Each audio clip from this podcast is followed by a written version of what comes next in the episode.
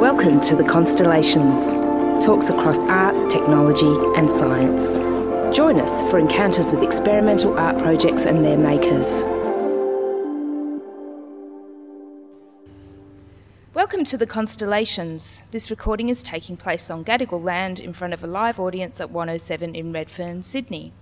I'm your host, Bec Dean, and in this podcast series, I talk with artists, scientists, and technologists about creative collaborative projects and the ideas which bring people from different disciplines together. Today, we're joined by sculptor, sound artist, and sailor, and sometimes all three at once, Dr. Nigel Helyer. Good evening. And Jon Drummond, who is a composer, sound artist, software designer, and many other things. Welcome, Jon. Hello. Now, a few months ago, I was drawn to Nigel's many social media posts about this project and its development.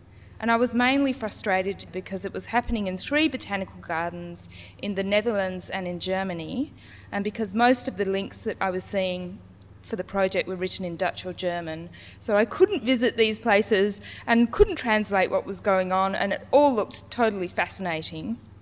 So it's so wonderful to have you all here so that we can talk about this extraordinary project. And it's called Oratorio for a Million Souls. Um, and Nigel, how did this project come about um, to work with the European bumblebee? Well, it was a, quite a long haul. It was some part of um, European Capital of Culture, um, Leeuwarden, which is the, um, the capital of Friesland.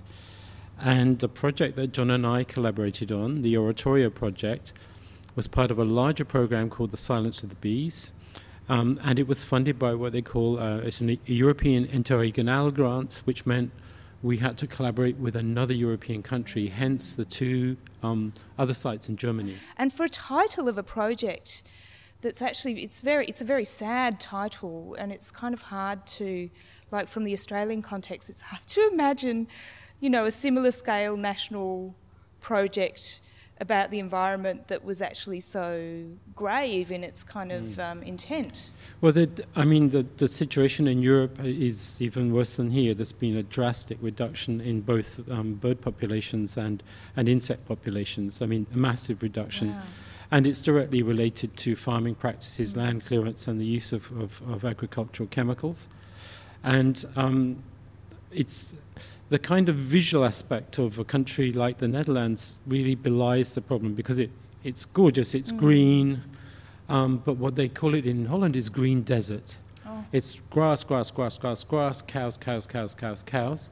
And um, the experience of living there through spring was quite interesting because uh, spring arrived in two weeks. Suddenly, mm. everything was in flower, the fields were full of wildflowers, and two weeks later, the farmers had gone out and cut the whole lot.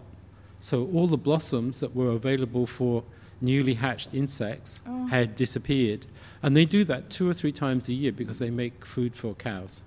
Wow. So, I mean, it is kind of a disastrous recipe. Um, and the bee production there is virtually industrial. You, you mm. buy bee nests, and they're designed for going into large scale green industrial scale greenhouses. So the bees are industrial workers. They are slaves. agricultural. Yeah, yeah, unpaid, unpaid collaborators. Okay. Yeah. So this it's this project has so many different kinds of tendrils. Um, can we talk about what an oratorio is um, in musical terms? John, maybe you can answer that question. um, we are talking opera tradition, but we're talking something that's not as theatrical as opera. So there's a choir, well, singers involved as well as an orchestra. Yeah, um, but more focused on, on the singing and less on the theatre of opera. Yeah. Mm. And so in this project, you've basically built the oratorio is actually a built environment. Can you talk us through how that stru- what that structure actually appears like, and how you've encouraged your choir and orchestra and conductor actually to enter this space? The oratorio really was an inversion of that space. So the, the oratorio becomes the beehive listening space, as opposed to a, a, a performance um, of of human singing opera, but but but a million bees doing their own singing and buzzing. Yeah, so basically you're like surrounded by the living oratorio. Yeah, and and and that experience of walking into that space is both the acoustics that that, that structure's created that you experience, and, and the fact that the mics that we've got uh, aren't targeting the very big sounds of the bees. It's these little intimate um, interactions that they have as the bees come back and they kind of crawl all over each other, and, and you're hearing all these really fascinating sounds that you wouldn't actually normally hear unless you had your head inside the hive. So basically, if I was a, um, a human walking into this environment, there would be a sound, a live sound mix happening inside yeah. these large hive-like structures. Yeah, yeah. The idea was that you would become a citizen mm. in with the bee volk. You know, you become a bee. You you're in you're immersed in it. Yeah. And so, Jon, you uh, am I right in assuming that you sort of done the programming around? Um, this data that you're collecting. Can you tell us what the data that you're collecting is in the hive? Yes, so the beehives where our bumblebees were living were um, actually set up as a citizen science sensor hive, and these were distributed around schools and gardens and two in each of our oratorio. And essentially, they were collecting data, uh, entry and exits of the bees, mm-hmm. uh, and temperature. Mm and uh, it was all done through a little Raspberry Pi that lived in the beehive, and um, sent wirelessly to to collect that data. And so the first thing we did, um, we took advantage of the uh, fact that we had a doorbell, if you will, every time a, a yes. bee left and arrived. And uh, we also had a beautiful library of piano sounds that we recorded. And uh, we just decided to have our bees play a little arpeggio every time they exited. And a descending arpeggio every time they came back in. And uh, okay. Uh, as you as you were in the space, you'd hear this kind of little piano tinkle, which indicated that the a bee was coming in or leaving. Mm. Yeah. Mm. So we have um, mics inside the hive, and they're capturing lots of little tiny sounds of the bees scuttling around, or if they're disturbed, they're not so tiny sounds. and so the system's doing a live mix of this. So as you walk in, you're hearing the bees enter and exit, mm. as they go out and pollinate flowers and collect pollen, and you're also hearing them scuttle and say hello to each other as they return. And did you were you able to sort of um, by the time that you'd sort of gone through this whole process with the bees, were you able to kind of determine what was going on in the hive relating to the kinds of sounds that you were hearing, or is it too um, alien in terms of the, the language being um, buzzed or spoken? um, I don't know if we uh, fully understood what was going on, but um, definitely uh, listening to this thing both in, in our apartment where we were living with the bumblebees and then living in the oratorios as we were programming and putting it together. That, that soundscape revealed more and more of its mm. intimate sounds, I think, as we as we tuned our ears. And then just well, there was there was scurrying sounds and there were pulsing sounds. There was definitely an angry sound. Or the seething the sound. The seething yeah. sound. Yeah, it was, so it was quite scary. Yeah. There's a small child in this space. Jeez. well, no, that's that's mostly us um, mucking around with microphones. Lifting the, the lid, yeah. We tried to avoid um, human bee interactions. But of course, I mean, the hives were, um, they kind of hang off the walls on the inside. Um, they were fairly well insulated. They don't like um, to be disturbed by light when they're in the hive. They, they really go crazy if you lift the lid. Um, but of course, you know, kids running around, tapping on things, the bees would sort of seethe if that happened.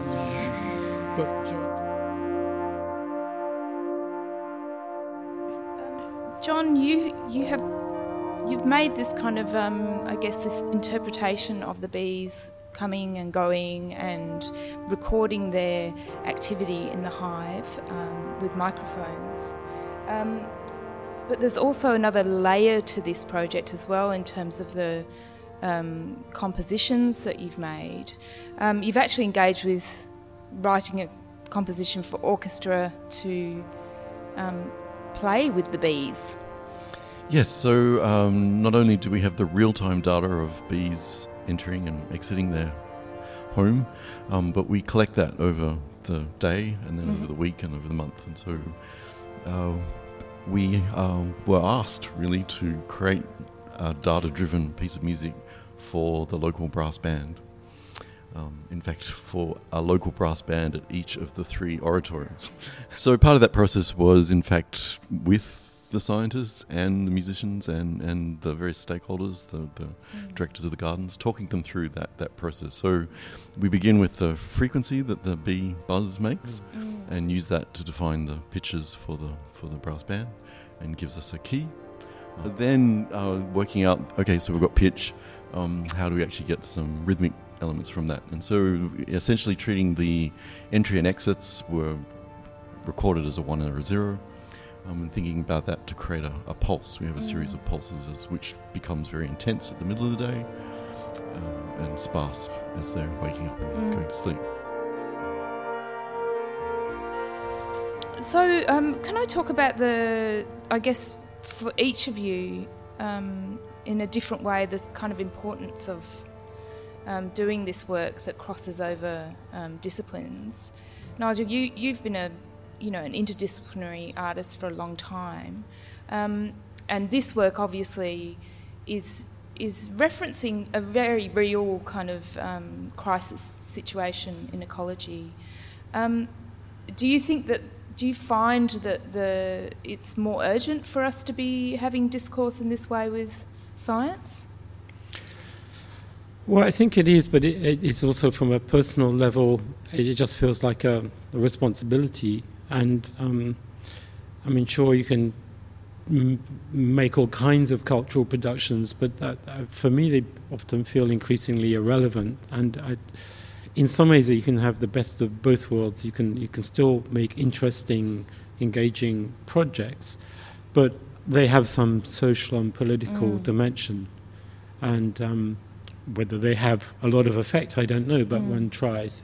I guess uh, touching on that point from Nigel, um, it, it, it, does um, make it really rewarding to be able to bring those dialogues about ecology, about um, diversification to wider audiences. So once mm. you've actually done this, once you've actually done this data-driven piece of music, it gets played in all sorts of different contexts, and then opens up dialogues about mm. bee ecology. Yeah. And in a similar way, after spending for me weeks and for Nigel months making making these structures.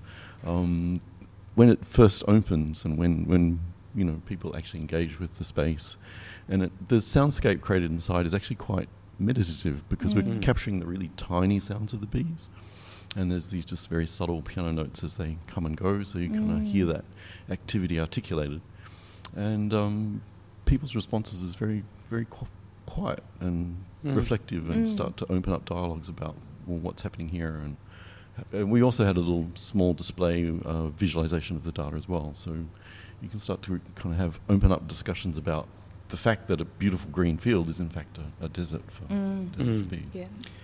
I think one of the, um, the, the other really positive things about that project, but also um, the European Capital of Culture system in general, is that the audience isn't really an art audience. It's it's yeah. a real general public audience, and um, we had while the while we were physically building the structure, we had a constant stream of mm. people coming in. I mean, admittedly, we're, we're in a farming community, so most people were farmers, um, but they really understood um, and were really curious about the building methods and the traditional yeah. materials, things like that and they were very, very curious about what we were doing, why we were doing it.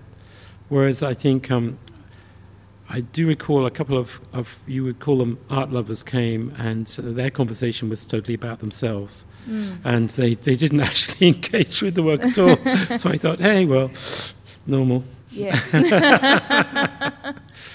um, and that's a kind of, I guess that's an interesting thing with the, these European capital of culture projects because they do they do something very different to I guess the way that we um, have art projects manifest in Australia um, uh, and encourage people to kind of value value their cultural kind of expression. Mm. and it's not not such a, um, a big thing there. Do you find that as an artist um, you have more success with your practice um, elsewhere? Or how, how do you feel about working in Australia at the moment well, I, li- I like to work here as well, but I mean, in many ways, it's um, a little bit easier in Europe, and, and certainly there's a little the funding is a little yeah. easier to get to. Although this one was was actually quite a, a three year struggle to mm.